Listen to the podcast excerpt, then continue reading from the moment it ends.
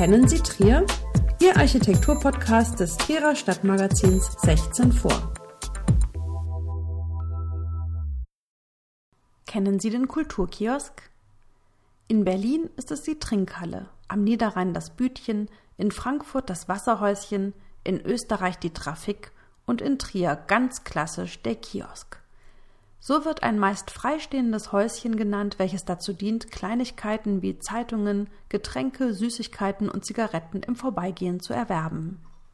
So tolle Sachen wie einzelne Stücke Kokosschokolade oder je nach Taschengeldlage individuelle Tüten mit buntem, süßem Gummi wandern jedoch nur noch selten über Kiosktheken, seit mehr über Hygiene nachgedacht wird und fast alles, zumindest in abgepackter Form, Tag und Nacht in Tankstellen erhältlich ist. Und so wie sich die Kaufgewohnheiten gezwungenermaßen ändern, so gibt es auch neue Konzepte für die noch stehenden Trinkhallen, Bütchen oder auch Kioske.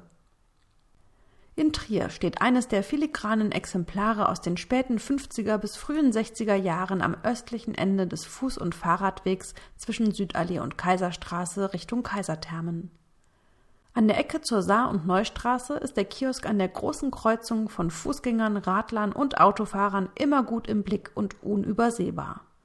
Kein Wunder eigentlich, denn in seiner genuinen Funktion als Zeitungs- und Zigarettenbude konnten die Werbeschilder, Plakate und Aufsteller so auch am besten wahrgenommen werden.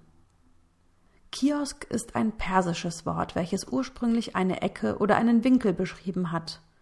Später bezeichnet man mit Kiosk auch ein Gartenhaus oder einen Pavillon. Zu Beginn des 18. Jahrhunderts kommt das Wort aus Vorderasien nach Frankreich und wird hier direkt in die Sprache übernommen. Die Kiosk prägen bis heute an zahlreichen Straßenecken das Stadtbild von Paris. Zusammen mit den Schaufenstern, blinkenden Werbungen und Laternen bilden sie die Kulisse für die Autos, Taxis, Busse und auch Fußgänger, die in der postliberalen Stadt leben, wie der Stadthistoriker Leonardo Benevolo die Großstädte seit der Mitte des 19. Jahrhunderts nennt. Über die Nutzung der Grundstücke entscheiden die Besitzer und in den städtischen Häusern befinden sich öffentliche und private Bereiche in unmittelbarer Nachbarschaft. Unten die Läden mit Schaufenstern und darüber private Wohnungen oder Büros. Die Stadtkerne entwickeln sich in der postliberalen Stadt ganz eindeutig nach dem Primat des Verkehrs und des Handels. Aus dieser Zeit stammt wohl auch der Begriff der Boulevardzeitung, also der Postillen, die direkt auf der Straße mit großen Lettern und neugierig machenden Überschriften um die Gunst der vorbeieilenden Leser ringen und zum Verkauf anregen. Das Prinzip funktioniert bis heute. Direkt nach dem Ende des Zweiten Weltkriegs befand sich am Standort des heutigen Kiosk in der Südallee eine Bretterbude, in der Obst und Gemüse verkauft worden ist. Einige Zeit später wurde der Verkauf in einem gemauerten Häuschen fortgeführt, bis dann der jetzige filigrane Kiosk errichtet wurde.